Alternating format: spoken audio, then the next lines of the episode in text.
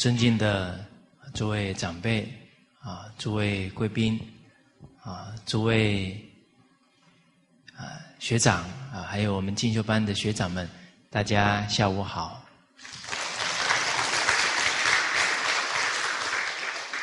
啊，我们上次呢讲孝悌当中啊啊第八十三句啊。就是《诗经》里面的《鹿儿篇》啊。我们提到这个《孝经》呢，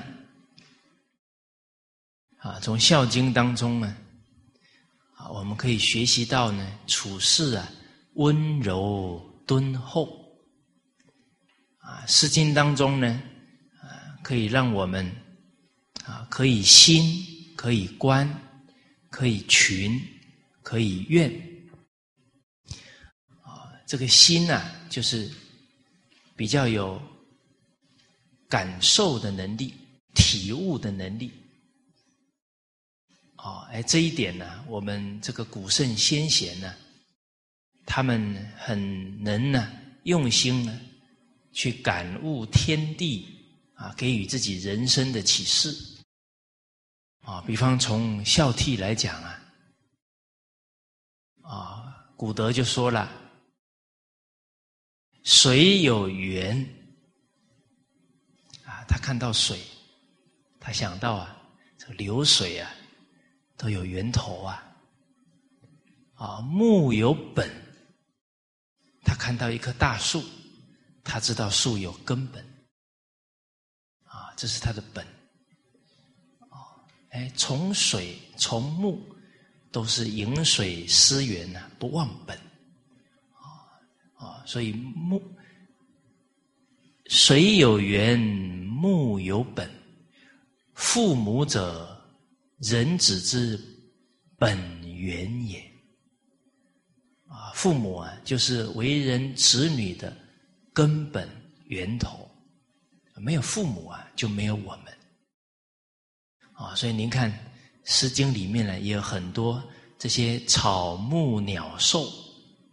他就透过这些万物啊，来引发人呢去体悟他人生啊，还有做人的道理啊。待会啊，我们也会看到这个鹿儿，它也是从植物啊延伸到对父母的一种孝思啊，可以心可以观观什么？观一个家的兴衰，观一个朝代的兴衰。都可以从中啊体悟到，啊，关于一个团体的兴衰，啊，现在的人呢都后知后觉，好像发生事情了还不知道问题出在哪，啊，这个都是啊对经典的义理啊不是很了解，还有呢不懂得呢从历史当中啊借鉴经验，这个就很可惜了。啊，《诗经》呢。他从很多历史事件呢，来提醒我们，为人子、为人君啊，应该守的正道在哪里？啊，可以群群就是合群，和睦相处。你温柔厚道，当然跟人相处的和谐啊。但是现在的情况啊，很可能呢，两个人在一起啊。都会吵架了，甚至于一个人住啊，还会跟自己生气。哇，以前的人，小则七八十人住在一起，啊的家庭，大则七八百人住在一起，都没看过在那里吵架的。哦，所以我们处事的一种柔软，啊，一种大局观呢。都在退上当中，《诗经》当中教我们可以合群，可以怨，这个怨呢，抒发情感呢，然后提醒领导者，啊，这个怨当中哦没有恨哦，啊，这抒发情感，提醒君王能理解老百姓的疾苦。哦所以我们上一次有提到啊，《诗经》有一个精神呢，啊，叫言之者无罪，听之者足戒，是吧？啊，上一次写过了，为什么现在要写？啊，第一还没二十一次啊，是吧？第二有新来的贵宾朋友啊，要写出来，不能让让人家听了都不了解啊，我们。上一节课不是才讲到古圣先王啊？他在一个大厅堂里面呢，所有的人都很欢乐啊。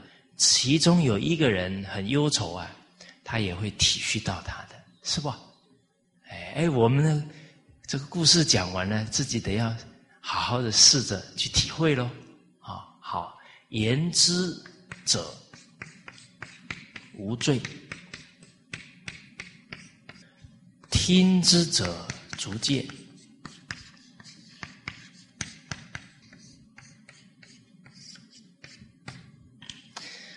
老百姓也好，大臣也好，他肯把真话讲出来，你决定不要怪罪他。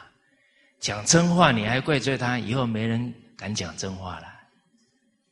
那这个国家也好，团体也好，粉饰太平，根本就。不知道实际情况了，所以很多朝代啊，他要灭亡以前还是歌舞升平，因为都是谄媚的人，讲真话的人都被关起来，甚至被杀害了，没有人再敢讲了。所以说，言之者无罪啊，重要。讲对了还要奖赏，为什么？讲对了是为国家、为团体呀，一奖赏了。就鼓励大家呢，都能讲真话，能为团体尽宝贵的意见。哎，我们又想起唐太宗这个明君呐，哎，有一个大臣给他谏言，讲完之后出去呀，旁边的臣子说了：“，皇上啊，他刚刚讲的都不是事实啊，啊，您怎么都没有？”反驳呢？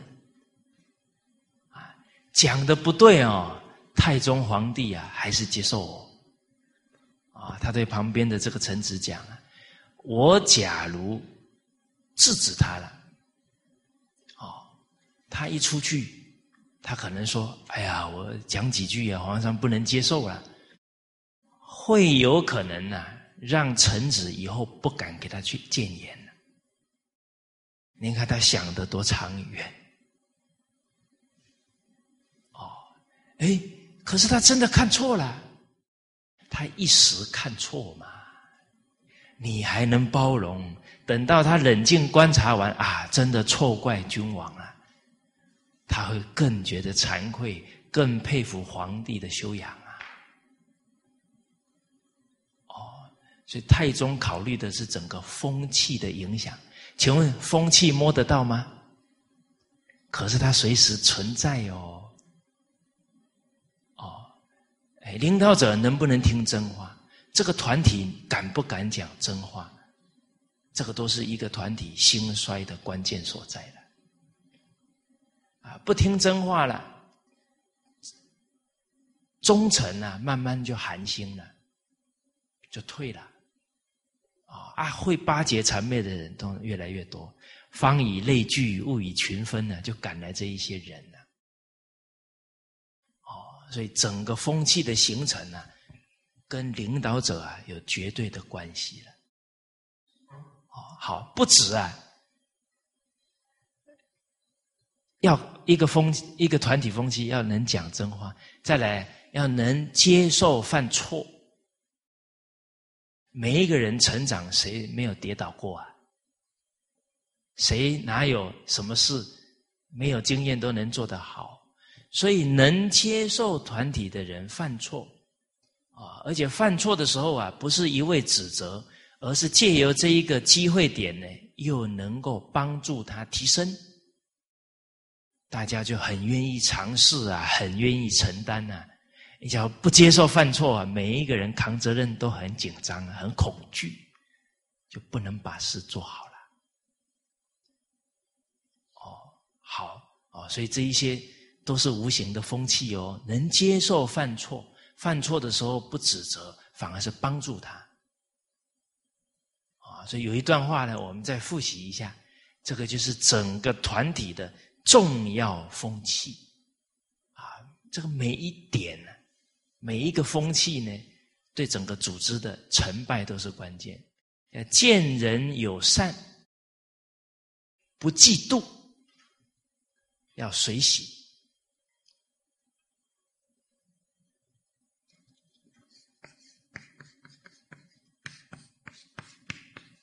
在团体当中见到人家有好的优点、好的贡献，不能嫉妒，不止不嫉妒。还要随喜肯定他，啊，这个随喜呀，肯定啊，赞叹他，肯定别人的时候，内心非常的高兴，啊，调服自己的嫉妒心啊，这个嫉妒心啊，非常损害团体的和谐，甚至于嫉妒再提升变陷害了，那忠诚就麻烦了。哦所以《弟子规》很重要啊，《弟子规》要变成家道啊，要变成团体的文化风气呀。见人善，即思齐；道人善，即是善。绝对不可以嫉妒哦。哦，好。而且啊，这个嫉妒之后啊，对团体的伤害非常大，这就是不忠。不忠啊，造的罪业很大，马上灾祸就要来了。啊啊，视君如天呢？古人格论，这个在《了凡四训》当中啊，此等处最观阴德。一个人的祸福啊，是不是能积功累德呢？孝跟忠啊，是最重要的。他不忠了。他损害的可能是一个团体，甚至是一个国家，那个罪业太大了啊！就像秦朝李斯陷害当时候的一位很有学问的读书人呢，韩非子，把他害死了。本来可以利益整个国家的，他把他害死了。最后啊，他的罪报很快就现前，做不善，降之百殃啊！一尚书上讲的，他的儿子跟他。被腰斩东逝，从腰部啊切断，就下一代都没了。哦，所以敬宗的人呢，世世代代都兴旺；不敬宗了，可能呢就断子绝孙呢，影响非常大。我们看范仲淹是忠臣啊，八百八九百年之后，他的家道还这么兴旺。有没有效法到他的精神？记不记得？来，我们古文班 复习一下。啊，居庙堂之高，则忧其民；处江湖之远，则忧其君。是以进亦忧，退亦忧。然而何时而乐则言呢？啊，其必曰：天天下之忧而忧，后天下之乐而乐也。哦，好，挺感动的，还有好几个人在念，温故而知新啊。哎，而且你念着念着啊，就把这个圣哲人的精神啊，念到你的心里面去了。他一生没有任何埋怨，被贬了好几次呢，被贬到外面去了，还是在念着君王，念着他的国家了。啊，所以忠是真心呢，真心不会变，不是说呢领导对我们好就高兴，对我们不好就骂他，那个心变来变去哦，不是真心了。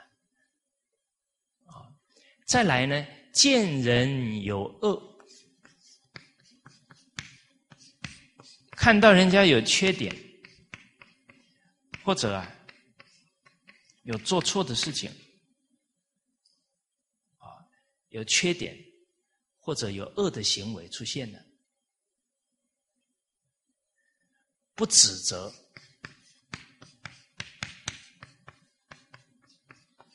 大家为什么说要善用其心？我们所讲的每一句话，所做的每一件事，对自己会有影响，对他人、对团体一定有影响。有没有人说我今天一天过去了，这一天对我自己没有任何影响，对别人也没有任何影响？有没有可能？哦除非你今天是稻草人，呃，通通不动，啊，告诉大家，你变稻草人呢，还是有影响。别人看到了，怎么活成这个样子？是不是？啊，什么都不动了，哎，不负责任呢。今天的工作你没做好，你还是给不好的影响。所以人每一天呢，不进则退呀。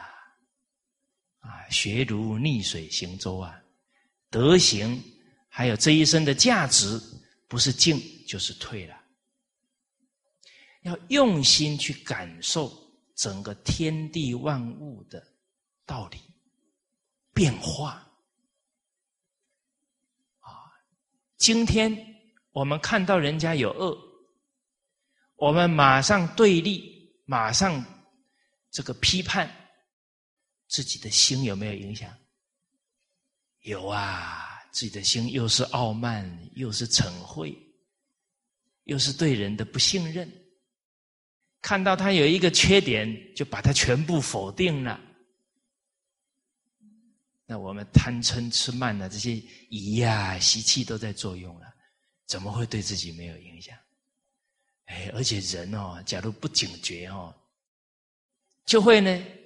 一直盯着人家的不好，慢慢的人家好都看不到。所以我们之前有说过，啊夫妻白头偕老的一句真言呢，只看对方的优点，啊，不看对方的缺点。好，哎，这句我们都知道了，看了没有？还没看，叫知识。这一句话还是这一句话啊？我还是我，我家还是继续吵，但这一句话真去做了，叫德行，叫智慧哦。你理解了又去做，解行相应啊，你的心性就提升上去了，啊，你就能包容别人的缺点了，看到别人的优点了，那你哪有不提升的道理呢？所以东北的王善人有一句名言呢，哎，大家好好的体会要记住，啊，叫找好处啊，开了天堂路，啊啊，找好处啊，都是找别人的好处。你看哦，你都能找别人的好处啊，哇，你的眼睛哦变慧眼呐，叫慧眼识英雄啊。你假如都盯人家的缺点不好啊，叫狗眼看人低呀！啊，我们这个眼睛是要变成慧眼，还 是变狗眼？你人不好好当，当成当成狗畜生的，那不堕落了吗？哦，所以这些俗话给我们人生很大的启示哦。哦，哎，可能有人又说了。那难道都看不到缺点吗？看得到缺点是智慧，你能判断那是缺点。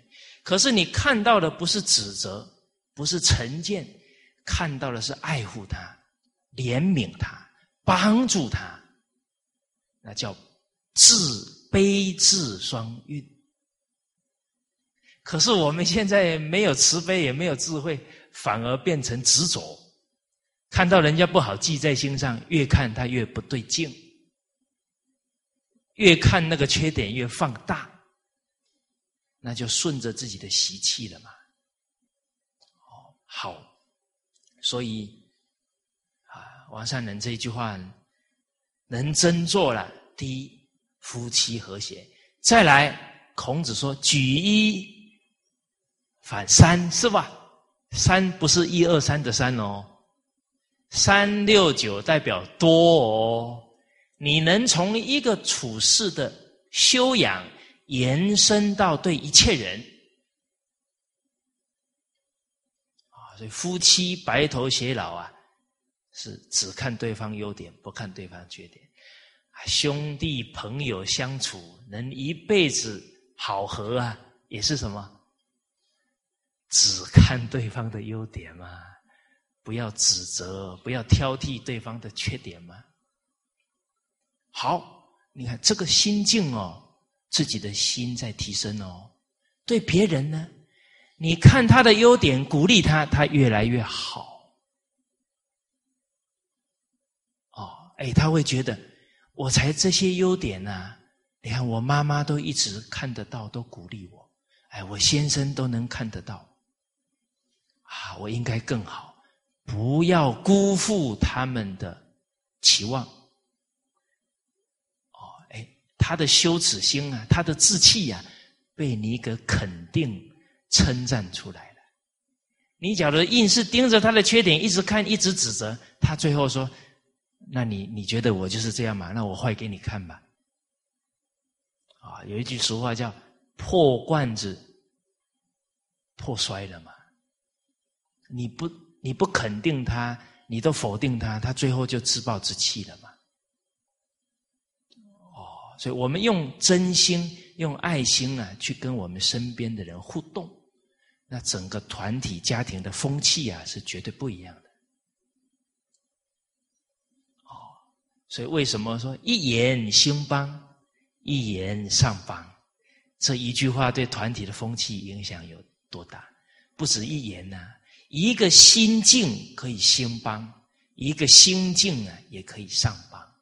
就像这个心境，见人友善是什么心境？随喜赞叹，这个家道就要兴了。啊，刚刚王善呢，还有下一句话要跟大家分享一下。任不是关上了地狱门，大家去过地狱没有？哦，有啦，在那里骂骂来骂去哈，打来打去的时候啊，那度日如年呐，那那当下不就是地狱吗？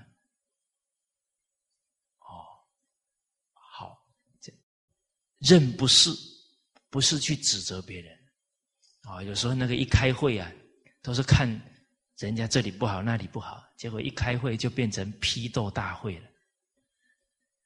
所以开会开会要越开越有智慧，是吧？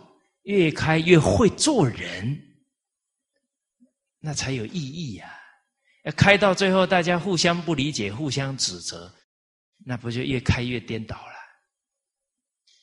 啊，开导道会了。哦，好，怎么样开会越开越有智慧？每一个人就照这样做。开会一个活动完了，都讲别人好在哪，感恩别人，都讲自己还不足在哪里。哇，那不得了了！大家受鼓舞，因为。都被人家给肯定支持，都讲自己不是。这一次的宝贵经验呢，全部可以留到下一次。叫前世不忘，后世之师啊！啊，哎，都反省出来了，下一次都改进，互相提醒啊！这见人有恶不指责，要。规劝，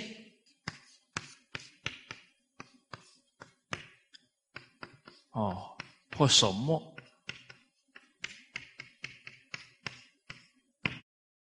我们冷静来看呢，现在呀，人心呢是比较容易批评别人。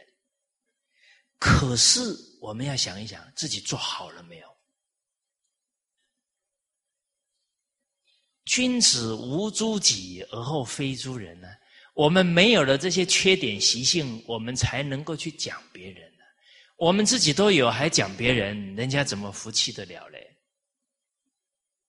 可重点是，请问人家有错，我们尽了本分了吗？我们难道没有错吗？对方错了，我们只要指责批评，我们也错了。为什么？没有道义呀。那我们还有什么资格说别人？自己就错了，开口便错啊！讲的那个话，动的那个念头，都跟情义道义相违背，我们自己就已经啊没资格说别人了。所以《弟子规》让我们知道做人的标准在哪，不能整天就顺着自己的脾气去批评别人，善相劝。得接见呢？这个领导有不对，这个同仁有不对，我们劝了没有？没有劝了，还到处说他的不是，那在给团体添乱呐！那是不讲情义啦。过不归，有过失不规劝，道两亏。他错了，我也错啦。哦，上次。跟大家有讲到啊，有一个朋友说他要辞职了，他要离开来劝他的领导啊，我就我们就问他了啊，你劝过你的跟你领导真诚沟通没有？他说没有，我就直接离开来劝他，那根本就是自己情绪化嘛，哪有都没沟通就要离开的道理呢？啊，哎，这么长的时间在这个团体了。啊，领导还有同仁对我们也有这么多日子的照顾啊，受人滴水之恩，当涌泉相报。你说这一些我们这么熟悉的做人道理，我们都没有放在心上的，我们还能去讲别人，可能都是错误啦。所以没有这些标准呢，有时候真的不知道自己对还是错。啊，不指责，要规劝。啊，哦哦，我这里写错了，不批评。哦，不批评人家的错误。啊，要规劝呢，或守默。为什么是守默呢？你看，哎，不是要相劝吗？怎么又要沉默不说话呢？劝要看时机呀，劝的反效果当然不能劝了。啊，你不能劝他，劝到他已经很生气了，然后你跟他说：“我可是照《弟子规》做的，善相劝哦，你不接受是你不对哦。”我呃又错了，你拿着经典去压人了。哦，他不能接受是什么原因呢？信任还不够啊！所以经典啊要圆融理解哦。哎，你不能断章取义哦。《论语》告诉我们：君子信而后见。他信任你了，你劝谏他；未信则以为谤己也。这些都是人情事理呀，你不人情事理照顾得到啊？他情绪一起来，你讲什么他都不能接受了。啊，我们再复习一句话：调剂人情，发明事理呀。你不调剂人情，他的心不平，你讲什么他能接受呢？啊，知所先后。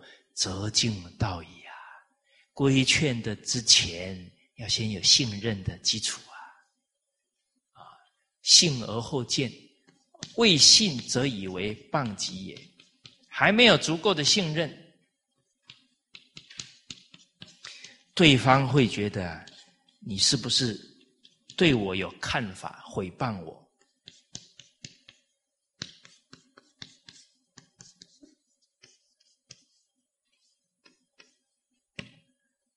好接着呢，见人错事，他刚好负责一件事啊，不小心做错做坏了，出状况了，状况已经产生了，怎么办？已经造成了，你还在那，你这搞什么鬼？在那骂半天，于事无补，那叫乱发脾气。事情都造成了，你还在那雪上加霜啊！所以见人错事啊，不指责，已经造成的叫孔子叫我们既往不咎，要赶紧怎么样？收拾善后，先协助。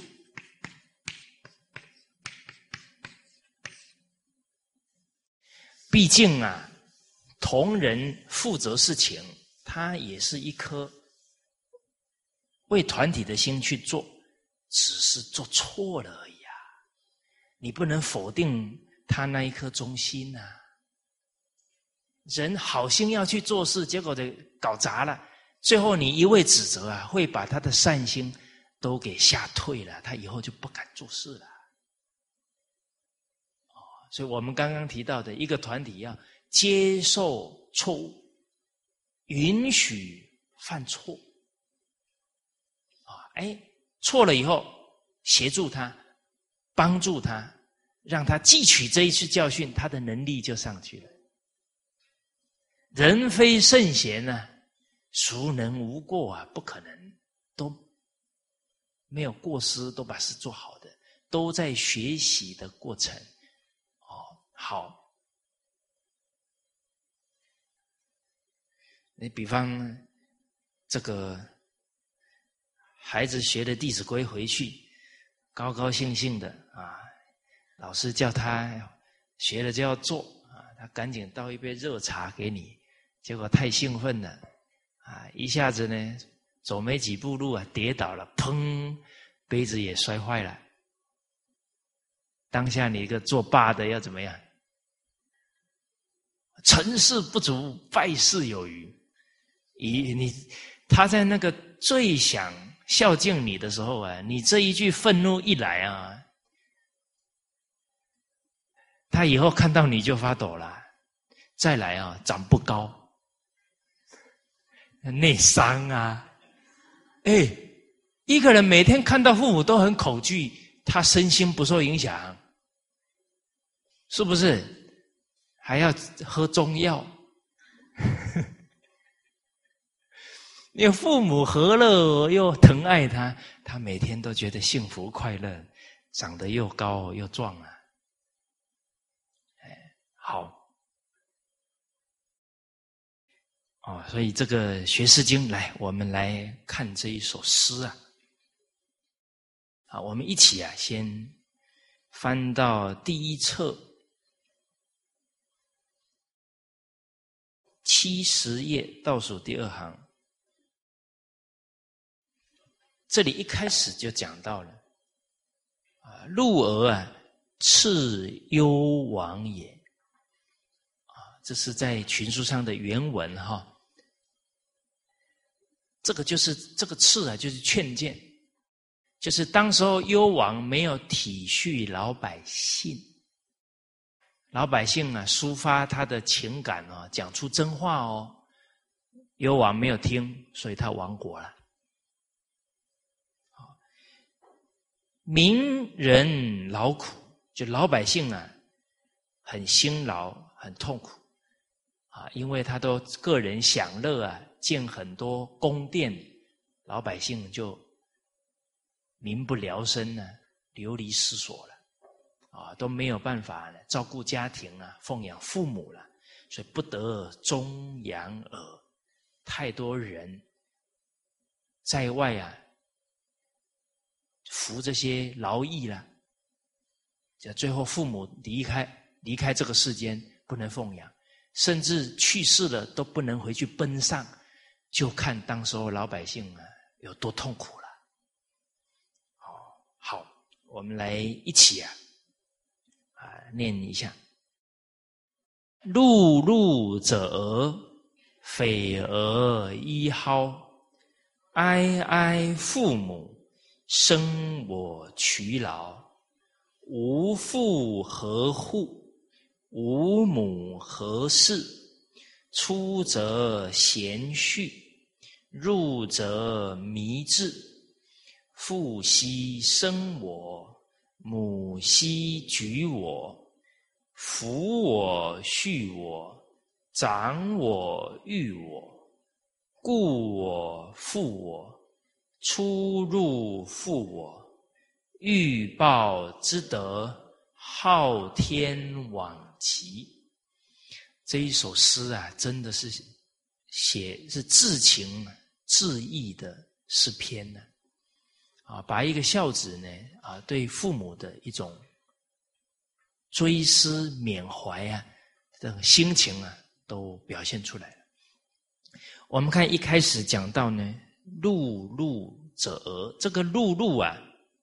它是指呢，指这个植物啊长得很茂盛的意思，啊，很兴盛。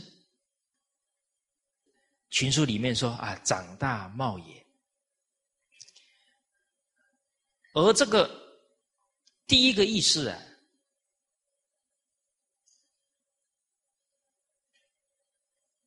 就是这个，他说到呢，这个鹅啊。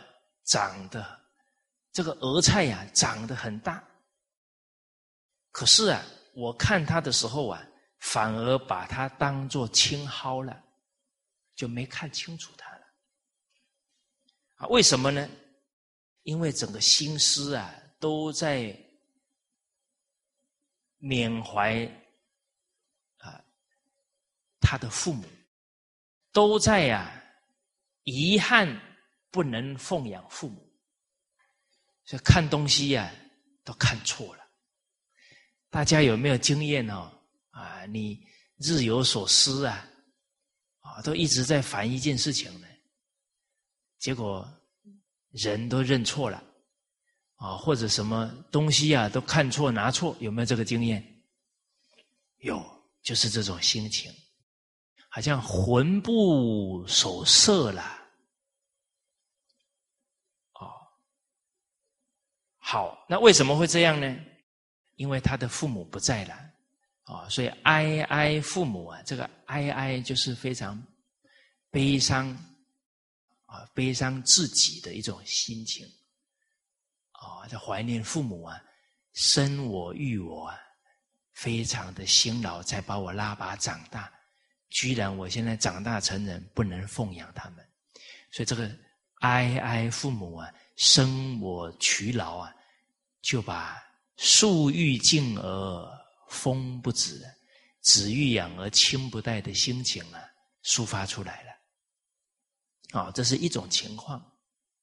忧思之下呢，看不清楚东西了，啊，把鹅菜呀看成青蒿了。好，另外一种呢，就是呢，这个鹅菜呀。它是非常好的菜，叫美菜。这个青蒿啊是贱草，没什么价值。哦，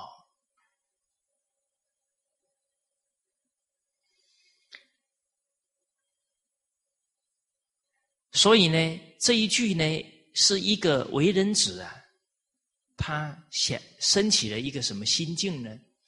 就是父母啊。希望他是成龙成凤，啊，这鹅鹅啊，美菜就是比较好的啊，一个有出息。但是呢，他并没有这么有出息啊，反而哦是比较无成的，没有成就的。所以这一句话也是在反省自己啊，让父母失望了。啊，哎，父母已经不在了。都没有看到我有所成就啊，就离开了啊，这种遗憾。好啊，所以有一些意境啊，啊，古人呢他的体会啊有些不同。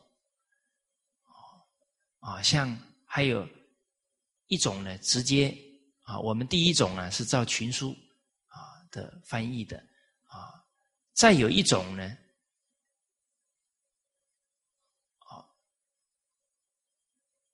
啊，这个看起来哦，以为它是俄菜啊，再近一点看呢啊，不是俄菜呀，是青蒿。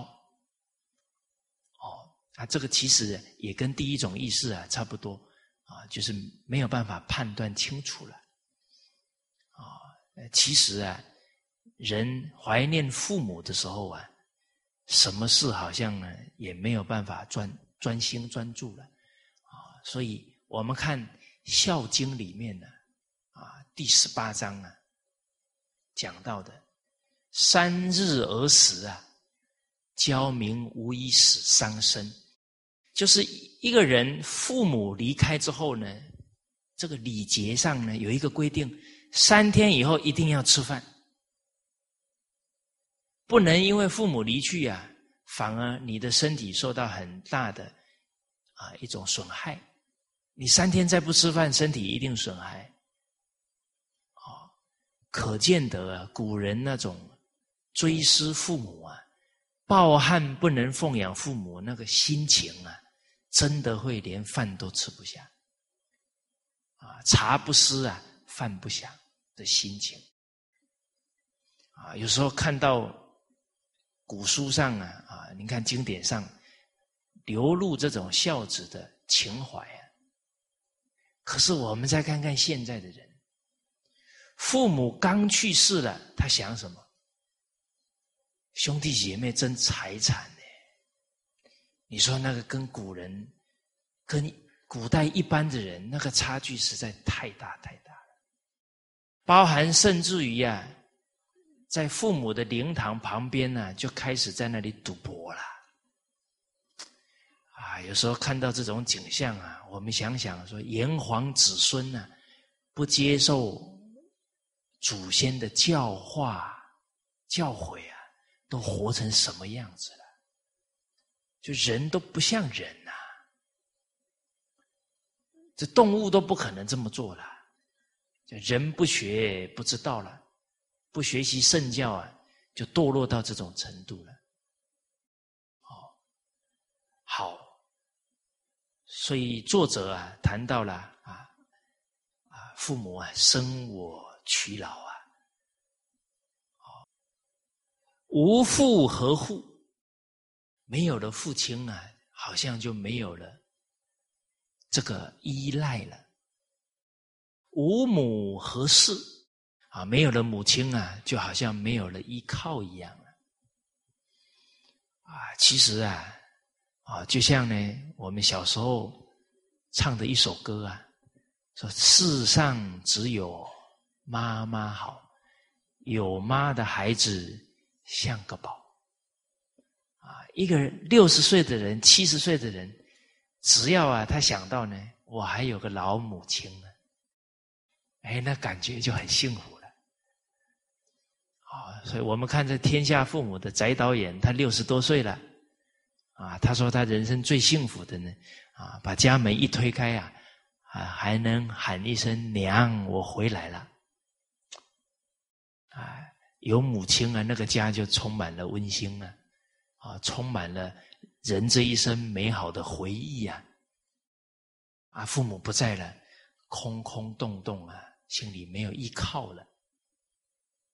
哦，出则贤绪，入则迷志。这个绪啊，就是指忧愁了，忧思了。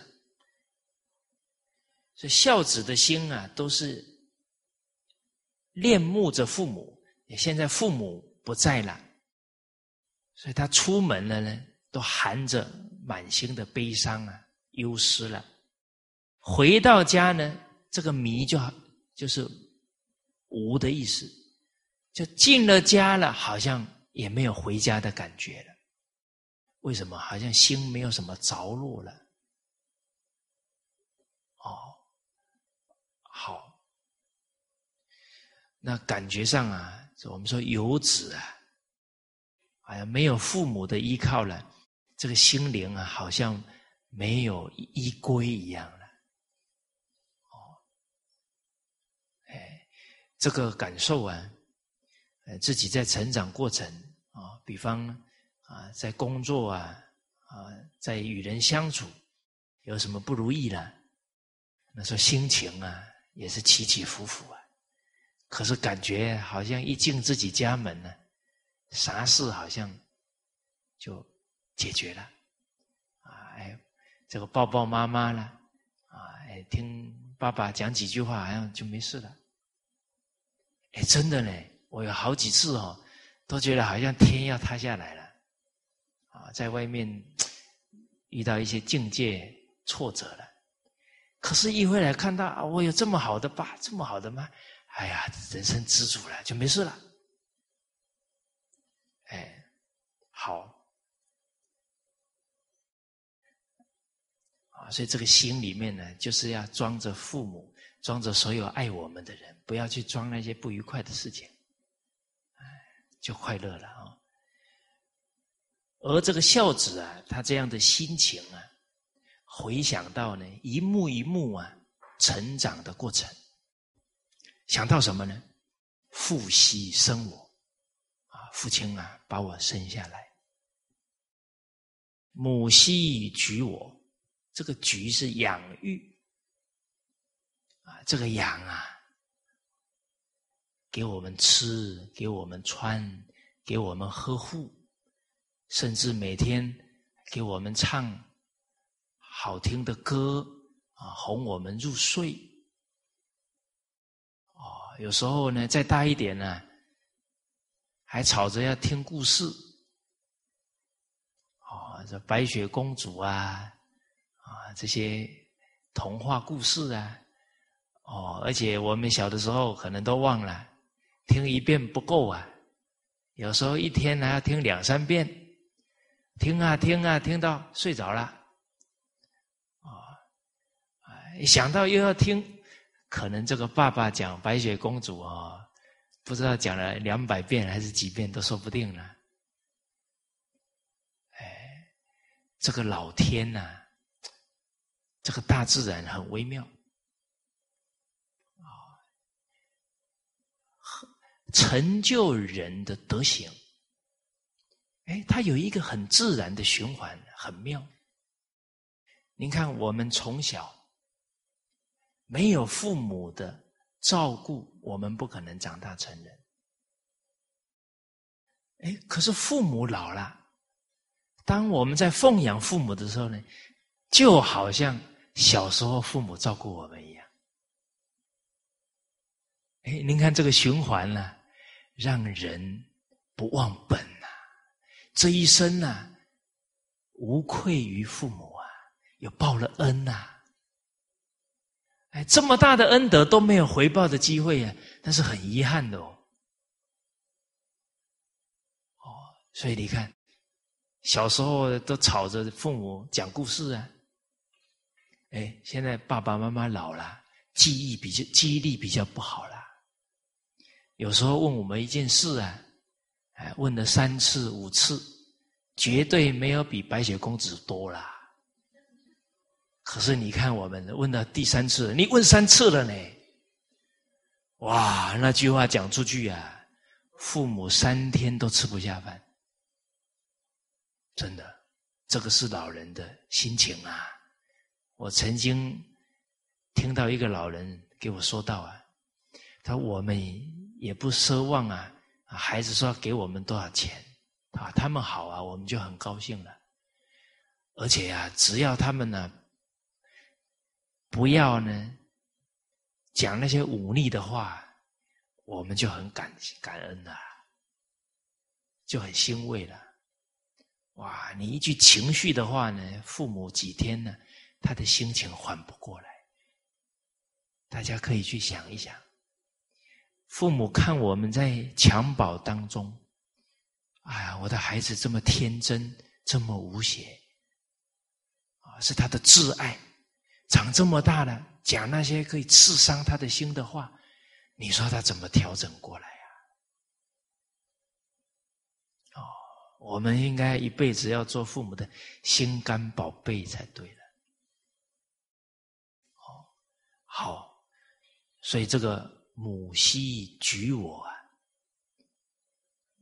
我们这个一二十年的岁月就可以回想了。啊，父母的身影啊，其实啊，有时候人一静下来啊，这些都会很自然浮现出来。啊，那包含了我自己在那洗衣服，就想到呢，小时候啊，有时候晚上九点多，看妈妈怎么不见了，啊，跑下楼来，哦妈你在洗衣服，啊，我们家是三代同堂啊，叔叔啊、姑姑啊都跟我们住一起啊，哦，所以妈有时候九点多还在那洗衣服啊，啊，我就蹲在那里陪妈妈一下，啊，实在呢。很不长进，也不帮忙，所以《弟子规》要早点学，不然都不懂事啊！就在那看，结果现在自己在洗啊，洗着洗着呢，母亲那个辛劳的影像啊，就浮起来了，啊，包含自己啊，在那里擦拭身体啊，哎，又浮现啊，自己生病了，发烧了。啊，不能吹风啊！啊，母亲把一盆热水端到我们身边呢，给我们擦拭身体呀。而且擦拭的时候啊，还很仔细呀，衣服都要盖着啊。啊，然后伸进去呢，还要擦得很干净啊，要生怕你着凉啊，都捂得很好啊。哦，然后再仔细的，赶紧以最快的速度把你的衣服再换掉。你说这些多少生活情境啊，都能让我们想起父母啊这个无微不至的照顾了。哦，接着讲到很多啊细生活的细节啊，抚我育我啊，这个抚啊啊跟抚慰啊这个字啊相同。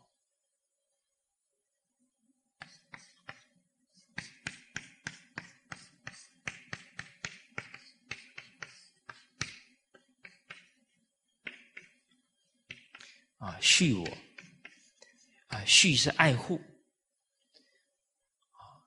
我们的身体，我们的学业，啊，我们整个成长所遇到的一切处事待人的事，都是有父母的引导、安慰、啊，爱护，我们才能顺利的成长起来。长我育我。啊，这个长呢，就抚养、帮助；啊，这个育啊，就是栽培。啊，这我也算是啊，比较啊不善学啊，父母也是花很多精神培养我。哦，所以人呢，有时候还要早点开窍。我记得小时候啊，父母还给我学钢琴。可能看我气质不是很好，啊，得要陶冶性情，但是都不用心学，啊，在那弹钢琴呢，耳朵都在听小朋友的笑声，想跑出去玩，哦，所以我看到啊，认识的啊一些朋友啊学长哦，他们。练琴练得很认真呢，有的练十几年啊，我都很佩服他们的毅力呀。哎，学一个技能哦，除了那个才能之外啊，他整个学习的精神呢，是他一生的财富。他的专注，他的恒心，他的毅力。我现在回想起来啊，我姑姑教过我钢琴。结果教的呢，让他气得半死，啊，他那个表情我都还记得。但是哦，我姑姑生气的时候，我还是比较善良的，我没有跟他生气，我只觉得自己好像很不成才。哦，哦，包含我那时候啊，在念初中的时候呢，老师很生气，同一个家教出来的孩子，为什么国文程度、中文程度差这么多？我没给老师生气哦，只是觉得很对不起他。我其实很很想学，但是就是开不了窍。哦，所以父母、老师要有耐心哦。每个人开教的时间不一样，一定会开。人之初，性本善，有早有晚，还是要相信他。啊，所以我非常感谢啊，我国小的自然科老师啊，叶老师啊，他那时候呢，我还很不成才的时候啊，啊，他在我面前讲了一句话。啊，叫大架给满台啊！你看这闽南话念起来啊，都有韵味的哈。大架给满台啊，啊，翻作中文叫大的鸡叫声比较慢，比较晚，因为鸡太大了，它的肺活量比较大，它要吸比较久，吸满了它才能叫。啊再翻的比较文雅一点，叫大器晚成。其实啊，真的也不是什么好的素质了。但这一句话呢，在我的人生当中鼓励了我二十多年了。他的力量啊是很大的了。所以信任啊，能给人呢无穷的力量。好，好。啊，所以这个长我育我，这个育啊就栽培。我现在想一想啊，呃，自己的父亲啊有很多优点，可是自己啊不善学，所以真的父母对我们很多的栽培付出啊，有时候啊自己糟蹋了。哦，比方我父亲啊，他一一辈子都在银行服务啊。做事特别仔细，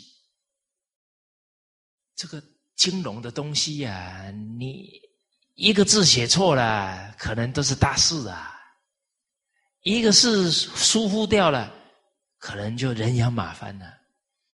所以有一句话叫“动物归原”，动了一个物品了之后，一定要再放回原位，不然你自己可能找不到，或者团体的人找不到了，就乱了。那事忙先上账，事情再多，哎，这个账啊，一定要赶紧把它记上去。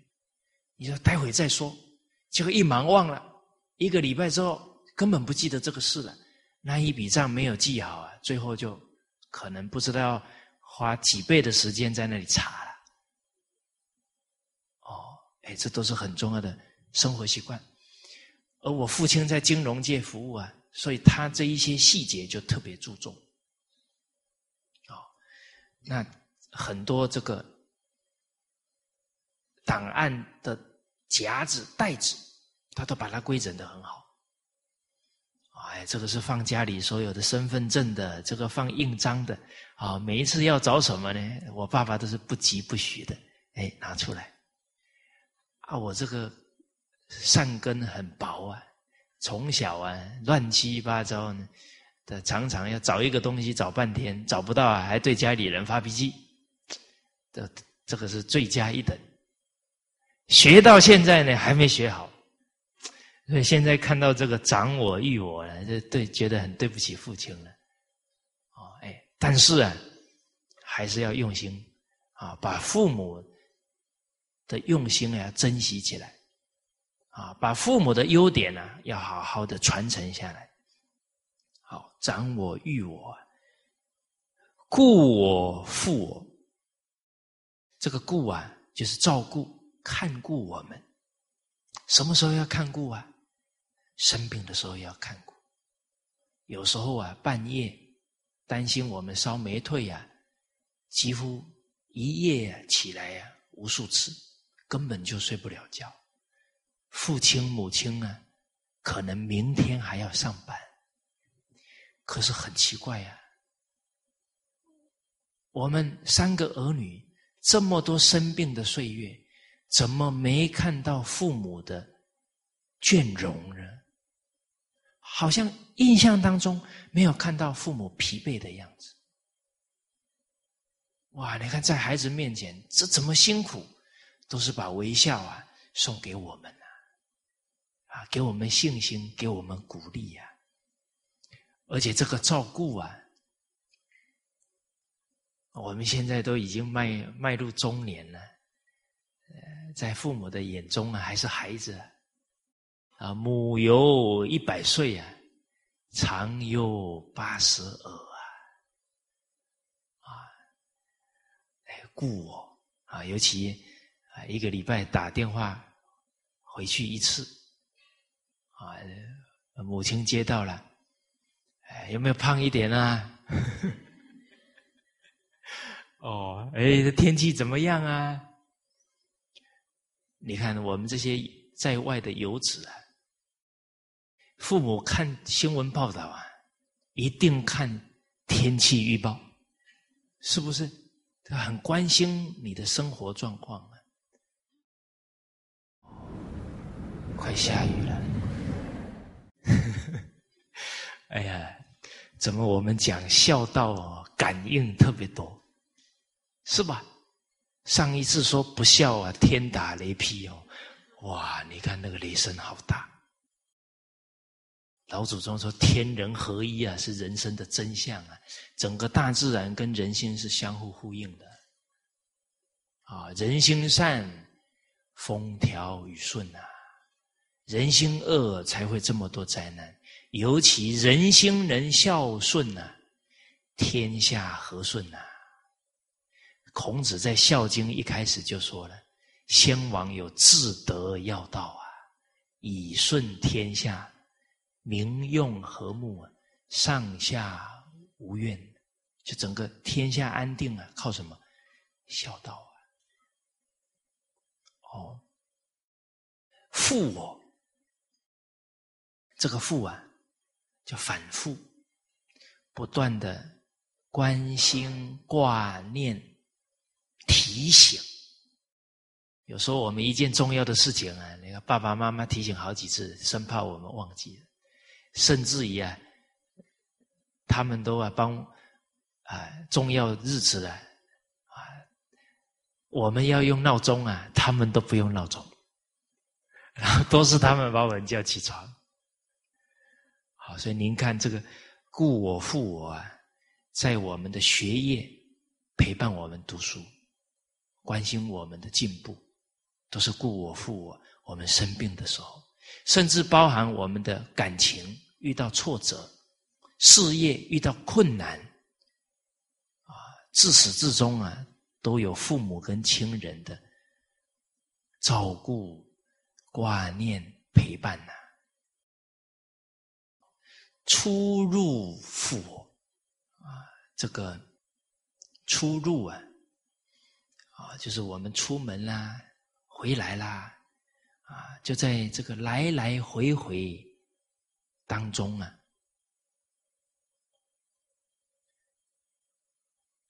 啊，这个出路呢，啊，有父母出出进进啊，啊，为家庭的奔波，也有自己出出进进啊，父母的担忧。哦，你看我们你出门在外了，父母担心啊。哦，所以一回到家呢，哎，父母都煮好吃的了，生怕我们在外面呢吃不到这些好东西啊。哦，就生怕我们这个寒了啦、饿了啦。所以我们以前的古礼啊特别好啊，可是这个古礼啊，居然是在韩国看到，啊，看得我很感动啊，一定要效法，也很遗憾呢。不是我们中国人、华人做的，是韩国人做的。不过，韩国人也是中华民族的儿女了，那就商朝的圣人呢，过去就一直传承下去了嘛，都是一家人啊。哎，他们好，我们也高兴了。他们比我们好啊，我们要修耻心啊，不可以有嫉妒心。还批评，那就更要不得了。好，所以我们要感谢他们，提醒我们不要糟蹋、辜负了老祖宗的宝贵文化。所以韩国人申请，孔子是他们的祖先，端午节是他们的节日。哎呀，好像哦，端午节国际承认哦，韩国人的节日哦，好不好？好啦，这个时代的华人没人刺激醒不过来，有没有道理？真的啦，要感谢韩国人刺激啦。啊，反正是他的祖先，又没说不是我们的祖先，心量这么小，是不是？孔子是谁的老师？全天下啦，这么吝啬，吝啬学不到孔子的智慧。你看我们的经典里面一讲，古之欲明明德于天下者。古人那个胸怀，我们都没学到，难怪这经典都看不懂。那不相应，他这个教诲就入不入不了心啊！你心太狭窄了嘛。都是胸怀天下的心啊。美国把教师节定在九月二十八号啊，孔子诞辰。是啊，孔子最高兴的是什么事？天下人能幸福，能受益，孔子哪有说是华人受益他才高兴的呢？那他不可能是是这种胸怀的嘛？你就看孔子、范仲淹他们的胸怀，面对敌军都把他们感化，照顾他们的生活啊。哦，好，所以这个。我看这个韩剧啊，还要出门了，给母亲啊啊，像那个商道林上卧给母亲磕头，回到家门第一件事给母亲磕头，讲的那句话太太感人了，让母亲啊让你担心了，他一出去可能几个月啊，这这一句话你看多理解父母的心情。啊，叫儿行千里呀，母担忧嘛。啊，那更要呢德行好，啊，早一点呢，父母啊完全不担心你的人生，啊，还知道你德行好，决定啊不会出什么差错。早一天让父母不担心我们了，才是真正尽到孝道啊！啊，方方面面，家庭、学业、事业。还让父母操心啊，这个就不妥了。哦，哇，所以这个这几句啊，可能呢讲三个小时讲不完。为什么？几十年的景象啊，好像一幕一幕都上来了。哎，啊，所以这个出入啊，父我。这个父啊是，怀抱啊，我们进门了，哎呀，孩子啊，哎啊，投入啊，父母的怀抱啊，很多的委屈啊，就化解掉了。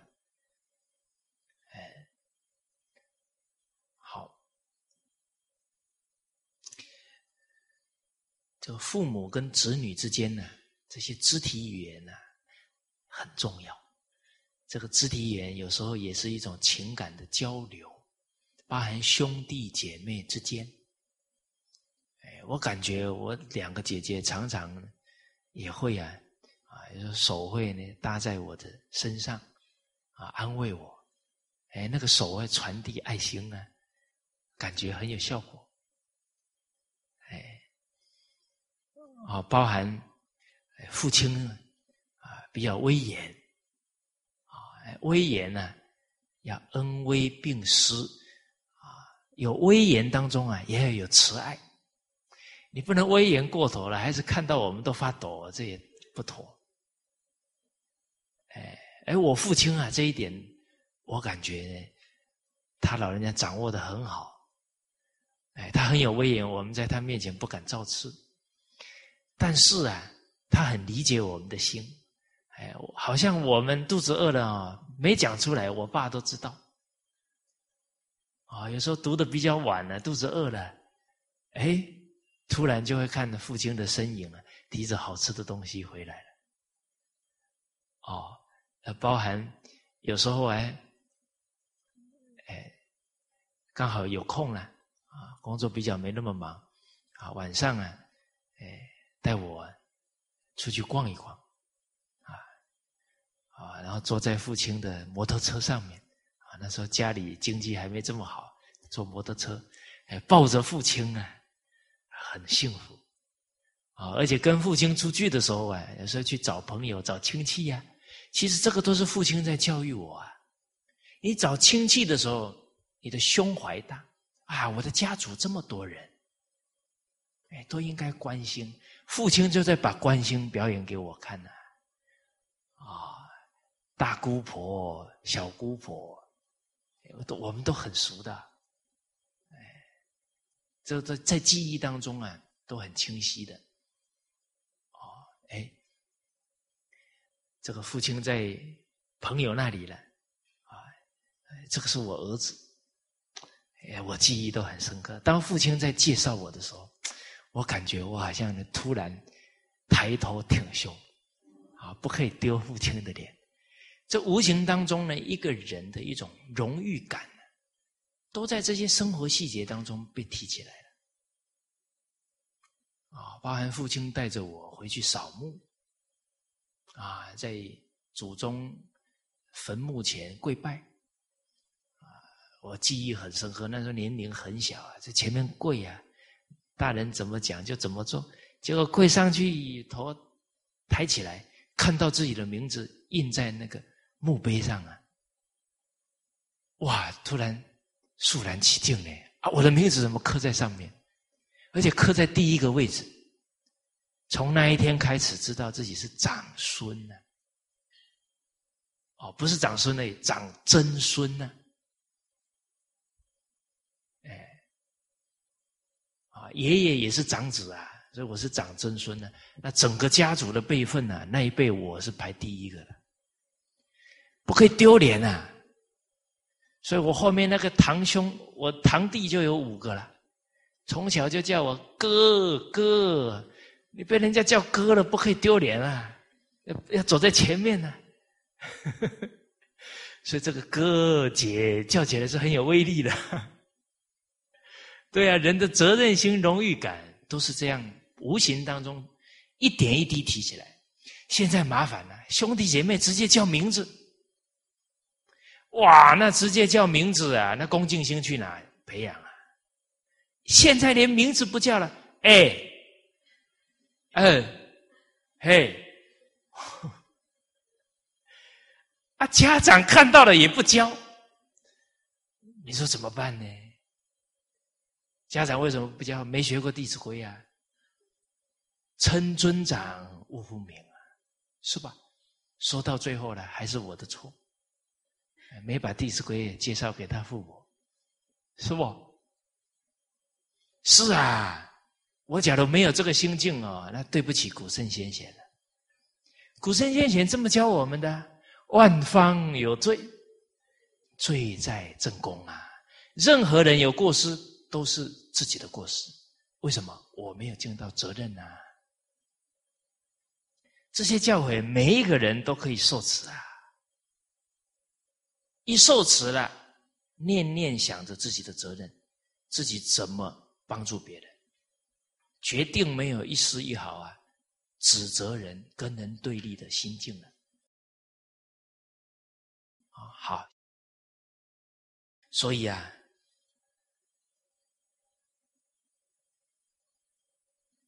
这个孩子呢，这么缅怀自己的父母啊，就感觉到啊，欲报之德啊。想要报答父母这么深远的恩德啊，啊，我们说比天高啊，比海深呢。啊，有一句好像有一首啊闽这个闽南歌曲啊，啊，就是有讲到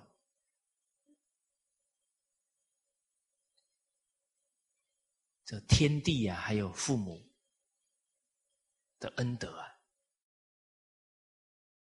大家记不记得哪一首歌？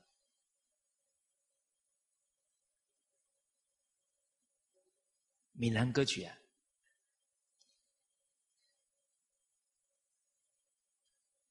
哎，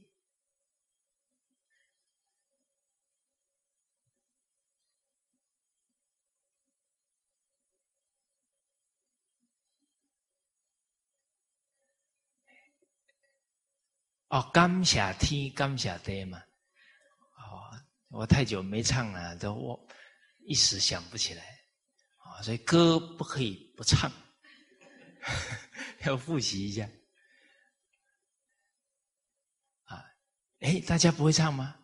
感谢天，感谢地，感谢阿娘家老爸，就感谢爸爸跟妈妈，感谢你，感谢伊。感谢您所做的一切，感谢你，感谢他，感谢所有人所赐的一切嘛！啊，感谢每一个人，感谢每一个人，每一个日子，和我平平安安，欢欢喜喜。好，这节不是音乐课哈哈，啊，克制一下。啊！感谢父母一切人呢，让我平平安安、欢欢喜喜。好，所以这个天地父母的恩这么大，要想回报这个恩德啊，这比天高啊，比海深啊，所以昊天罔极啊，这个恩德啊，就像天。一样啊，无穷无极呀，永远也报不完呢。所以，我们这一生呢，这个父母昊天这恩德啊，是怎么报啊，也报不完。而我们能尽心尽力啊，孝养父母啊，也是这一生呢最大的快乐，最大的幸福啊。也是最大的福气了。父母啊，是人生最大的福田呐。而在古代啊，二十四孝当中呢，啊，魏晋时期啊，啊，有一个孝子啊，叫王婆。他的父亲啊，被晋文帝啊杀害了，啊，所以后来啊，他终身呢都不出来做官。啊，古人说的“复仇不共戴天”呢，啊，所以这个领导者，啊假如滥用刑啊，杀害了好人呢，你看他的后代啊，都不可能为你效力。你去爱护了一个有德之人呢，他是后代子孙呢，都为你效力呀。所以，为什么一个为人君者，这个仁慈是最重要的？啊，君仁臣忠啊，为人君仁慈，才能感得底下人，甚至他的后代的效忠啊。哦，好，你看我们这个东南亚的华人，为什么这么珍惜自己的文化？因为来到。大马的时候，他刚来的那个祖宗，念念不忘祖国文化的恩德，啊，他知道他根在哪，所以世世代代都承传文化。祖国有需要了，都是请请所有的力量去帮助。孙中山先生革命成功啊，没有海外华侨的帮助，做不到的。包含啊，我们零八年五月十二号啊，汶川大地震的时候，我认识一个印尼的企业家，他家兄弟啊十三个人，怎么取名字呢？家孝家悌，叫孝悌忠信礼义廉耻仁爱和平，全部都用上。人家称他们家叫十三太保。哇，你这个父亲太有智慧，难怪他们家族事业这么成功。念念不忘祖先最重要的教诲了。结果他一看到这个这么大的灾难，哇，快速发起救助的这个义义行啊，马上收集钱，即使亲身。把这个捐款送到灾区去，哦，我们听了都为之动容啊！那比我们在在海峡两岸的中国人做的还还积极了，佩服。哦，好，结果呢，这个他一生呢不出来做官了，但他很孝顺，他的母亲呢。特别怕雷声，啊，在生的时候啊，一有雷打雷了，他都守在母亲身边。后来母亲去世了，他那一颗孝心啊，没有丝毫的减退，啊，结果当打雷的时候啊，他就冲到母亲的坟前了，啊，抱着这个坟墓啊，就对他母亲讲说：“孩儿在。”身边呢，母亲不要怕。哦，我们可以去想象啊，古人那种孝啊，至孝啊，至诚啊，他没有任何其他的念头，他心中只有父母。那种至孝呢，超越时空啊，感动世世代代的炎黄子孙。那个二十四孝为什么？千古不变。他纵使是一个小小的行为，他都是发自于至孝。你看，去抱那个坟墓，就只是一个小的动作，可是那个是至孝。视死者如是生啊，而常常啊追思自己的母亲啊。